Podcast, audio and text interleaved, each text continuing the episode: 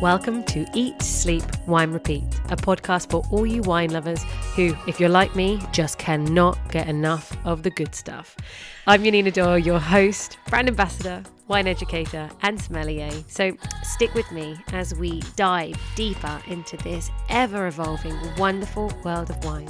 And wherever you are listening to this, cheers to you.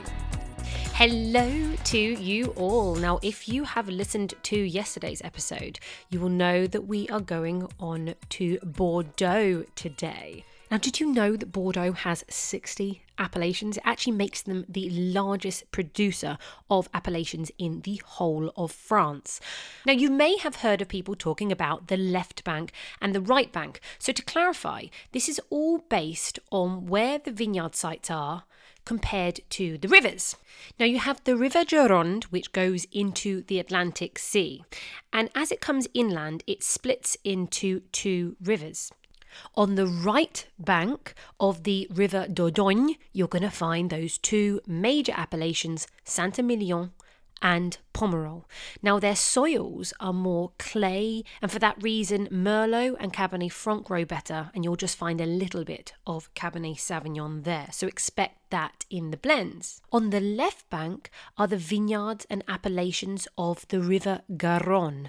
The soils here are more gravelly, and for that reason, you'll find that Cabernet Sauvignon is king. But of course, these wines are blended wines, so it'll be very often blended with Merlot, and then after that, Cabernet Franc, followed by Petit Verdot, Malbec, and a little bit of Carmenère. And so that goes from the Medoc region down to the Haute Medoc, and within Haute Medoc, you'll find the four major regions the appellations Saint Estèphe, Pauillac, Saint Julien, and Margaux. Then the actual town of Bordeaux comes along, and just underneath that, you'll find Graves. Now, if you actually carry on further down the river, there'll also be Sauternes, the famous place for sweet wine. And actually, it's worth pointing out now we talk about red wines of Bordeaux, 80% really is red, but they make sparkling. That's Cremant, that's made in the traditional method.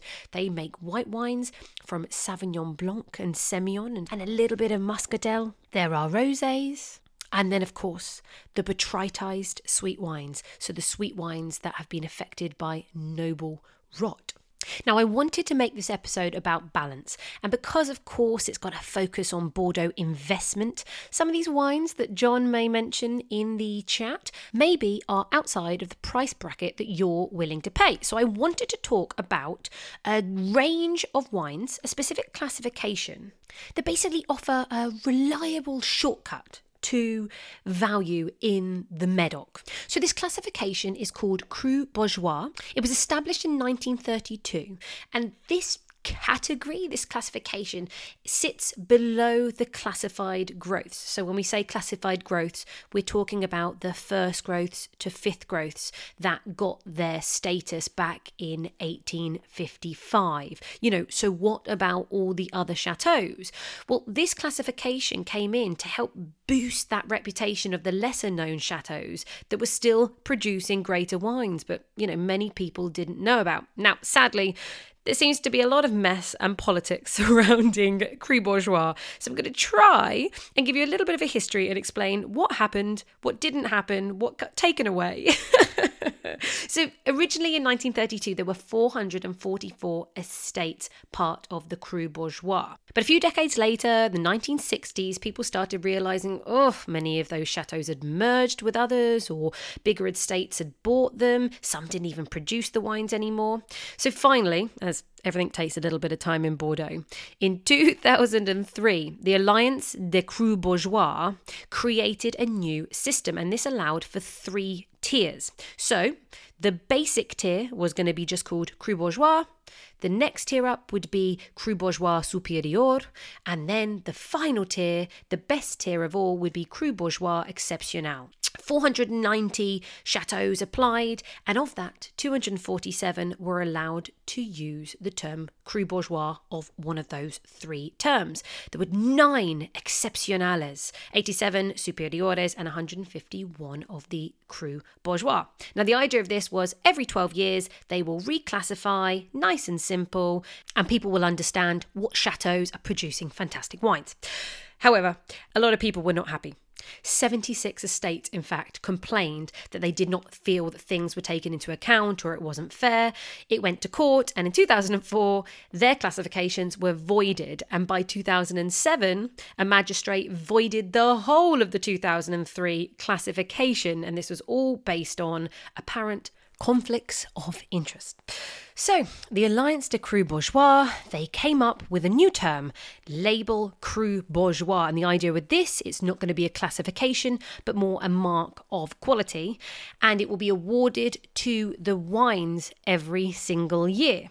So, since 2008, they got that going through. And each year, wineries would submit their wines to be blind tasted and to be able to say Cru Bourgeois. Now, after around 10 years of pushing, perseverance, paperwork, the Alliance de Cru Bourgeois have managed to get the classification system up and running again. This is not going to be for wines, but for the chateaus. The classification system will last for five years and it has those three tiers again. So this started from last year, so 2020. So, for a winery to get this classification, they have to submit five vintages of each wine to be blind tasted. And if they do want to go for the Cru Bourgeois Supérieur or the Cru Bourgeois Exceptionnel, they have to be rated by environmental practices, their marketing and promotion of property, and their technical management to be able to qualify for the two higher tiers. So look out for Cru Bourgeois on the bottles. Remember, most of these don't age for longer than 10 years, so of course they're not great for a long term investment. However, if you want a short term investment, fabulous. And it's also easier to find maturer vintages of these. Now, if you want to check out some of the chateaus that got into the exceptionnel category, look out for Bellevue, who are in the Haut Medoc, and also Le Boscq, who are in Saint Estèphe. It's also worth pointing out a lot of the wineries have not wanted to get involved in this system again because, well, hey, lots of politics it seems. In fact, none of the nine exceptionales from 2003 are in this list. So maybe you may want to try them because their quality is still fantastic. Look out for Chateau Phélan-Ségur, Chateau de Pez, Chateau Ormes de Pez, Chateau Sociando Mallet, Chateau Potensac, and several more. But just remember that 31% of the Medoc production is Cru Bourgeois, so definitely worth investigating if you're not in the long term investment game. Now, before we go to the chat and see what John thinks and some name dropping, some other chateaus that you may want to try, I'm going to give you my winery of the week. Now, my winery of the week is Chateau de Villegeorges. Now, I picked these guys for two reasons. One, they are owned by one of the most well known families in Bordeaux. And two, they produce wine again that are affordable. So I wanted to stick with the kind of cru bourgeois movement that I was talking about, not long term investment. In fact, actually, the wine I have from Chateau de Villegeorges is their second wine, which is L'Étoile de Villegeorges. So, L'Étoile means the star. This is their second wine, and it's a 2018, which you will soon discover 2018 was a fantastic vintage for Bordeaux. They used to be part of the Cru Bourgeois in 1932, and in fact, they had the status Cru Bourgeois Exceptionnel. Now, right now, the winery is owned by Marie Laure Lurton, and Lurton is the name you want to hold on to. So the Lurton cousins, they are huge in the world.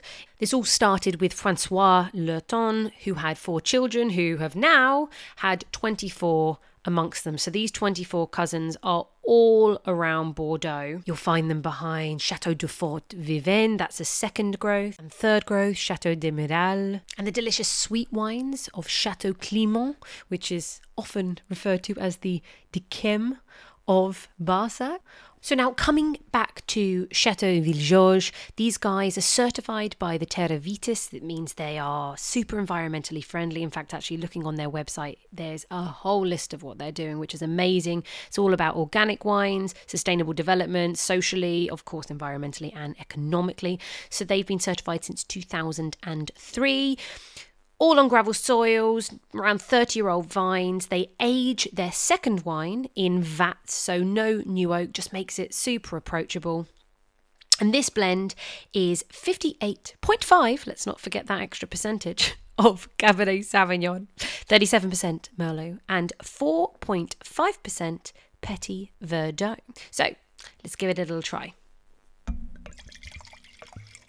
Now, I've already been drinking this earlier, so just a little bit more for now. What I really like about it, on the nose, it's actually just really, really juicy. Loads of the typical cassis and blackcurrant that you would expect.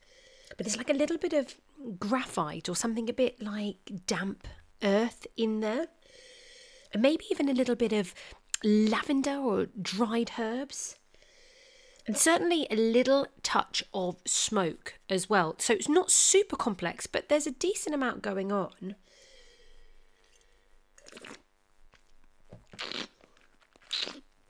Medium, medium plus body. It's actually just lovely and smooth. It's super easy drinking. Round, soft, fine tannins, kind of medium. Lovely sweet fruits. It's a dry wine, but the fruit is concentrated and ripe. All that kind of black berries, black cherries, and there's a slight gaminess, and it then mixed with cacao powder. This would be nice with a little bit of lamb, or to be honest, a really big, fat, juicy hamburger. so don't be scared to feel that with Bordeaux, it has to be something super posh. It definitely doesn't. There's a Bordeaux for every person and every price point. Now, this was $14.99 from YNAB. Right. Okay. Now let's go over to the chat and see what John thinks about Bordeaux, his favourite places, and what he's recommending us. Right. I think then maybe it's time to talk about Bordeaux because Bordeaux for you has now become one of your more favourite regions for investment or for drinking or for both? Probably for both. Okay. I kind of transitioned from, well, not really transitioned because I still enjoy Napa cabs, but mm-hmm. uh, Bordeaux was kind of next, and it was a reasonable kind of transition to Bordeaux since the varietals are pretty similar in most instances. And mm-hmm. I really enjoy it, and I still enjoy it to this day. So it's definitely a big percentage of my portfolio, and and it's often uh, very investable as well. So. Okay. Do you have a specific region? Because obviously there's the right bank and there's the left bank, which we can certainly touch on in a little bit more detail for anyone who isn't actually aware of Bordeaux do you prefer to go one side or the other, or it's all good? I enjoy both of them, but for whatever uh-huh. reason, I tend to buy a little bit more of the the left bank. Okay, so you're like you're more Cabernet based, all right. And then obviously you're investing presumably in the Medoc, presumably within the four main regions. I would assume. Do you have a favorite between Margaux, Pauillac? Saint Estèphe, Saint Julien, or again, it's more about the chateaus that you go for? Uh, here, are we talking more about investment or, or personal enjoyment? Both. Okay. I don't know, actually, personal enjoyment. Okay. So for personal enjoyment, I really mm. enjoy, of course, Chateau Brion and Le Mission Haut-Brion are, are probably mm-hmm. way up there. Okay. Uh, also, a lot of the Pauillac producers. Mm-hmm. Uh, yeah. So certainly like Pichon Baronne, Pichon Lalande, uh, Mouton, um, even Lynch Bages, I enjoy Lynch Bages very much. I think Lynch Bages actually is generally offers some really good value. When I was a sommelier, I would sell quite a bit of Lynch Bages. And actually, uh, talking about good value, I wonder what you think. Chateau Batailley. So these are the fifth growths in Bordeaux. Um, actually, in fact, I should probably touch on the, just in case people don't know what we mean by first growths, which of course are the top classified wines in Bordeaux. But in 1855, there was a classification system, which is quite ironic that, well, kind of typical French, it still hasn't been changed today, other than obviously probably one major change, which was when Mouton Rothschild got moved up to a first growth from second, and that was in the 1970s. But other than that, everyone has maintained their classification system, and it was basically these brokers back all the way in 1855 decided what was the most popular, what was the best chateaus, and everything between first growth down to fifth growth was was labelled. So, but what do you think of the the first growth, second, third, fourth, fifth? Because the fact that it hasn't changed and innovation has come in, and you can now get third growths that can sometimes beat first growths and blind tastings and you know second growths actually sometimes aren't as good as fourth growths now. You know it depends on each individual chateau but do you believe more or less still they are within their categories? What do you think? Yeah i think certainly there's a lot of situations where you can point to some specific chateau that should be re i guess reclassified. Yeah. uh, there's a lot of discrepancies there. For example lynch Bages, as you mentioned is a fifth should probably be second or third at mm-hmm. worst Mm-hmm. Uh, similarly, uh, Pontet Canet is another one that's been very, mm-hmm. very strong for the mm-hmm. past 10 years and one I enjoy very much. So that could certainly be much higher. Uh, and then you're right, there's a number of them, uh, especially in the Margaux region, there's a number of them that are just not very good right now and haven't been for a while that were in the classification.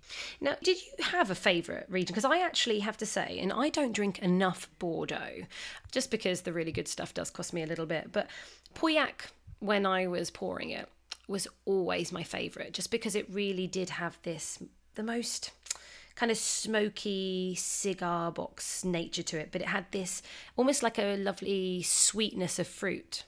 Like that was always what got me with with Pauillac and I always felt like and it's probably not true to say but like I always felt like that's classic Bordeaux. But at the same time obviously the most kind of I don't know elegant and fragrance styles often I think do come out of Margaux. So I don't know. Do you, do you lean to one rather than another? I like all of them. I think you're right, and you've you've pointed out certainly some of the strengths of those those two uh, mm. regions for sure. But I would say, you know, certainly Pauillac is very very mm-hmm. nice, and I enjoy a lot of those producers. Mm. Uh, but Margaux, you're right. There's something so elegant and graceful mm. about it. Both Chateau Palmer and Chateau Margaux Mm. Uh, even mm-hmm. Is uh, yes is coming on strong lately. So okay, but there's something special about those wines, and then uh, Saint Julien has excellent value as well. Do you think it has excellent value because actually, ironically, it's the only one that doesn't have a first growth? So for some reason, maybe people don't think of it as quickly and therefore actually allows those chateaus to shine and not and you can get them for better value i just i've always wondered what do you think I think it does fly a little bit under the radar, mm. and I think it's it's definitely probably not something that people invest in, so it doesn't have the huge run up in prices for the collectors. Mm-hmm. Uh, mm-hmm. It, they don't at least invest as much. Certainly, something like uh, uh, you know Leoville Las Cases um, mm-hmm. may have a little bit more, but but even like uh, Leoville Barton, for example, with the 2020 mm-hmm. futures, it's only ninety dollars right now, and it's very very highly regarded. So so there you go. Can we take that as a quote from you? Put your money where your mouth is. Should we be telling everyone to go and um, get some of that and put it in their cellar? I think they they could do a lot worse. That's certainly a very very strong option. That's a safe. I don't bet. think they would complain. Yeah. Okay. No. No. I think they'd be know. very happy with it. I used to sell Chateau Gloria as a sommelier, and I always thought that was actually a pretty good value wine. I agree. No, I recall buying. Um, I think it was the 2000 Gloria. I got a mm-hmm. deal on some of those, and and that was an excellent buy. Mm, there we go. There we go. Everyone gets some Gloria. But no, yeah, it, I would say as well, just for people to understand, because I suppose, you know, I think there's a saying or something in Bordeaux as well, which is that terroir is different every step you take. It could be, it's a bit of a joke for when you're actually trying to explain what uh, a region's soil is. But actually, they very often say with Bordeaux, you know, really is different. And when you talk about the, you know, Lafite and Latour, which are two first growths in Pauillac, as an example, Lafite is right at the top and Latour is right at the bottom. And Latour is a firmer style, and then Lafite is much kind of smoother, isn't it? So, I mean, they're completely contrasting. They're the, the furthest away and they're completely different in style, right? And actually, uh, Lafite, for example, is right across the street from Pontet Canet. And so Pontet Canet is right next to Lafite. Uh, I, I, continue to think Pontet Canet is an excellent wine for people to buy if they enjoy good value. It, has been doing so well the last 10 years or so. Mm-hmm. They invested heavily in the property and upgrades in the early 2000s, and all those investments are paying dividends now. And you can get that one for around $110 for the 2020 futures, which is, I think, a pretty good deal. I guess it it's this journey of trying to find value, right, in Bordeaux. but the longer, you, the longer you do it, the uh, the easier it gets, I guess. That's true, and and also though, even with the big names, there's certainly pockets of value uh, mm-hmm. on a mm-hmm. vintage by vintage basis. Like uh, mm-hmm. with Mouton, for example, for whatever reason, you can still get the incredible 1986 vintage and the 2005 vintage for much less than the 2000 vintage. Mm. So, in terms of vintages in Bordeaux, uh, again, are you being pretty religious about noting down the best vintages? What do you think? I mean, uh, the 2015 2010 2005 like they go in they often do they go in fives it seems we're all fantastic vintages and I, but the thing is again right bank and left bank completely different as well they can be different in the same year they're not you know it's not religious the whole category but do you try and keep a note of all the best vintages so again you know what you're doing i try to keep up with it for sure mm-hmm. so certainly when i started i had to do some research to to figure out historically what was best because i wasn't keeping up with it at the time. Mm-hmm. but then since then I, I try to keep up with the literature and the reading and and go to tasting opportunities and things of that nature. So i try to keep up with it on a regular basis as i go forward Actually, we've done really well in the last. I say we. Look, I'm including myself in Bordeaux now. We have done really well. 2020, 2019, 2018. Like I think the last, obviously ignore this year because we we're not there yet. But um, the last three years have been pretty good. So in terms of investment for the last few years, that, that they should all be pretty good ones to purchase obviously if you're going to the right chateau right that's true there has been more consistency and i think due to the global warming, I think it's mm-hmm. a, a, situation where Bordeaux's been getting more consistently warm vintages, and they're not having the same struggle to ripen the grapes that they used to historically. Mm, yeah, well, good for us, I suppose. There's at least some advantages, isn't there? There are. Yeah. I always say to everybody, thank God for that in England, because I mean, you know, 20 years ago it was really, really difficult, and now we're making absolutely cracking English sparkling wine. So, in a few more years, we might actually make some good Pinot Noir as well. Definitely. No, it's it's come a long way, certainly. Just a side note: Have you drunk any English sparkling wine yet? I had one. One. Which one? One. I'm trying to remember. It was in 1996, and I'm drawing a blank on the name of the producer, but it's one of the top producers. Nyetimber, probably. Yes, it was a 96 Nyetimber. I was going to say if you drank it in America and it was an aged version, yeah, probably Nyetimber. Oh, there we go. That definitely showcases um, how actually there's a lot of other wineries that are competing with them, but they definitely show how good English sparkling wine can be. Right, back to Bordeaux. Sorry, I fell off. I forgot where we were. oh. But I was going to say for people who I suppose, want to know a little bit about the difference in styles of those four major regions if they want to start experimenting. We talked about that elegance in Margaux, and I believe that a lot of that elegance comes from the, the soils. It's the most gravelly there and the thinnest soils as well. So, actually, to the point that in really bad years, the wine well used to be quite thin. It probably won't be now again, as we mentioned with the with the global warming. And then as you go all the way up, so then above Margaux is Saint Julien, then it's Pauillac, and then Saint Estèphe. And actually, Saint Estèphe has the least gravel, and actually, therefore, typically. You know, with a bit more clay, can be a bit more powerful and a little bit more intense. We just got to keep on drinking, right? Correct. Yeah, that's the best way to uh, to figure it out is to to do some tasting and some comparison tasting you try one from each region, for example, uh, then you can maybe get get a sense for some some differences. But in in Margaux, oftentimes they also have a little bit higher percentage of Merlot, uh, mm-hmm. and so that helps a little bit with the the elegance as well. Like Chateau Palmer, for example, is oftentimes close to 50-50. Oh wow, is it okay? Which is much different than than Pauillac, certainly. Yeah, okay, so that's really interesting. I hate the fact that Merlot gets such a bad rap when actually, you know, when we haven't even obviously touched. We'll leave it. We'll stick. We won't confuse people. We'll stick with the with the left bank, but we haven't even touched on the Merlot and more Cabernet Franc side of the right bank. But hey, guys, if you want that, go there. Saint-Emilion and Pomerol. Um, okay, a few more good value wines. Are you again? You mentioned one in yesterday's episode, but where a few more of your Saturday night drinking wines that are not for investment? Uh, yeah, I'm trying to think. Certainly, Pontet Canet and mm-hmm. you know a lot of those Leovilles were the wines that I started out buying. Mm-hmm. Okay, you know, the, uh, the Leoville, the Leoville Barton, mm-hmm. exactly. Mm-hmm. Las Cases is a little bit more, but you can still get some good values in certain vintages. Mm-hmm. Um, actually, a right bank wine, uh, Saint Emilion, uh, Fon mm-hmm. Oh, never, nice never ever tried. Okay, right. And the 2020 on futures, for example, is only $45. Okay, there you go, everyone. and have you been to Bordeaux? I have. Because I mean, I've obviously been into the main town of Bordeaux, but I actually, ironically, in terms of villages and vineyards, have only been to Saint Emilion, which, are, yeah, as you would know, beautiful, beautiful town. It's actually much more beautiful than the Haute Medoc, which is actually quite flat and a bit, mm, you know, delicious, amazing wines, but not actually the most amazing scenery. So hence why I didn't fit it into the trip. But have you done the whole thing? I did a large part of it. So I was there during the holidays. Okay. And a lot of things were shut down, but I did do the entire left bank. Mm-hmm. Uh, you know, even the area near downtown by Pape Clement and Haut-Brion in that area. Okay, of course, because for anybody actually, I don't really know the distance from not being there myself, but obviously Graves, which obviously makes amazing wines, and the first growth Haut-Brion is literally just underneath the town of Bordeaux, whereas all the other sub appellations that we're talking about are actually a bit further away north. How what's the difference from Bordeaux town to get to Margaux? It's not that far, is it? It's not that far. As I recall, it was maybe 10 or 15 minutes to Yeah, get from the okay. airport to that area. But Mm, then okay. to get to uh, to Graves, it's maybe 10 minutes the other direction. Oh, really? It's literally just right, I suppose, from the airport, but depending on, yeah, but it is literally right underneath the Bordeaux town.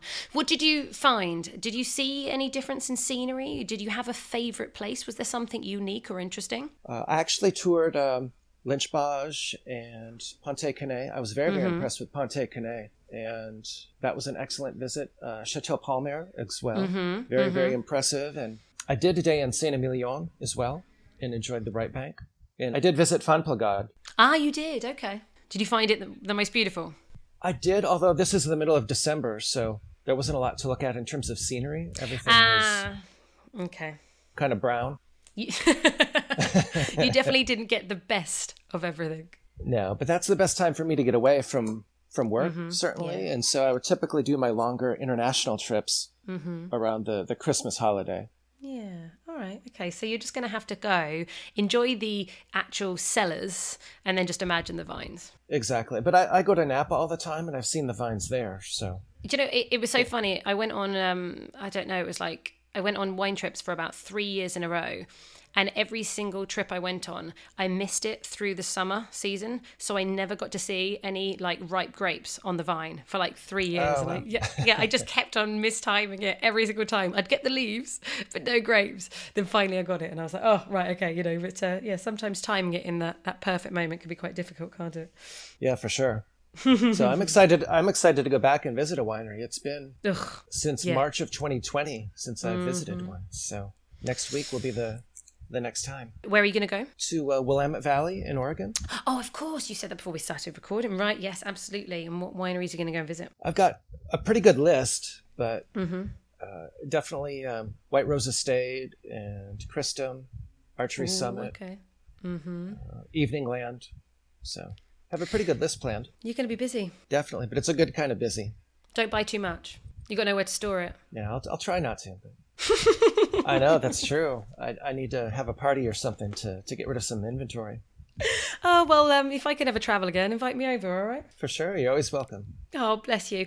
Thank you so much, John. Um, for anybody who remembers John mentioning that he has some wine videos, so if you are going to take things seriously and want to know a little bit more, certainly from his experience, it is just Attorney Som, isn't it, as the, your YouTube channel? It is on on YouTube. There's a space between the words attorney and son, and then on Instagram, it's all together as one word. There you go. So people can follow you and go down the journey. And actually, especially on Instagram, you are often talking about the wines that you drink. So very different, for instance, to what I talk about on my Instagram. These are premium, premium wines, a lot of cult wines, the first growths, and you talk about stories and your tasting of them and people can really you know actually follow your journey and learn a little bit more through you it's a little bit more interesting than reading articles i think I think so. It, it puts a little bit of life into it, and you know, we talk about how often we we decanted the wines and so forth, and and provide some some practical tips as well. Mm-hmm. Fab. Lovely. All right. Thank you so much. Um, hopefully everyone's going to go over and see what you're doing. And I appreciate you just having a little chat and letting us know um, a lot of name drops. So hopefully people took a pen and paper. There is a transcript, everybody. So go and download that. Go in the show notes and you'll find that. And then um, you can start on the journey. Yeah. Well, thanks so much for having me. It's been a pleasure. No, thank you so much. Bye. Okay, bye. Okay, so now, of course, you're all familiar with the Cru Bourgeois classification system, and of course, the more prestigious and more famous 1855 classification system, which is just for the left bank. Now, if we go over to the right bank, the two most famous appellations are Pomerol and Saint Emilion. Now, Pomerol does not have a classification system, so sadly, you just need to go and have a look and find out what are the most premium wines. Certainly, Le Pin and Petrus are considered the first growths of Pomerol. If we go to Saint Emilion, they do have a classification system. So I'm going to quickly take you through that now. So we've ticked everything off the list. So, this was established in 1955, and unlike the 1855 classification, which is pretty static and things don't change, here in Saint Emilion, every 10 years or so, they renew the classification. It still had its fair share of politics with the 2006 classification being declared invalid. We won't go down that route. So, you have the Premier Cru Classe A, which is the highest category. Then you have Premier Cru Classe B, and then you have Grand Cru Classe. Now, if you see a wine saying Grand Cru on the label, that's actually not part of the classification system. Basically means that they are following the appellation rules, but they're not part of this 1955 classification. Interestingly enough, this is a very hot topic as I record because there were always two wineries, two chateaux that were in the Premier Cru Classe A, and that was Chateau Ausone and Chateau Cheval Blanc. Now, in the last classification, which happened in 2012, there were two promotions, and that was Chateau Pavie and Chateau Angelus. So, currently, in the highest tier of this classification system, there are those four chateaux. Now, it's this year that all the chateaux have to submit their dossiers, so their documents, as next year everything gets reclassified and renewed again, the 2022 classification.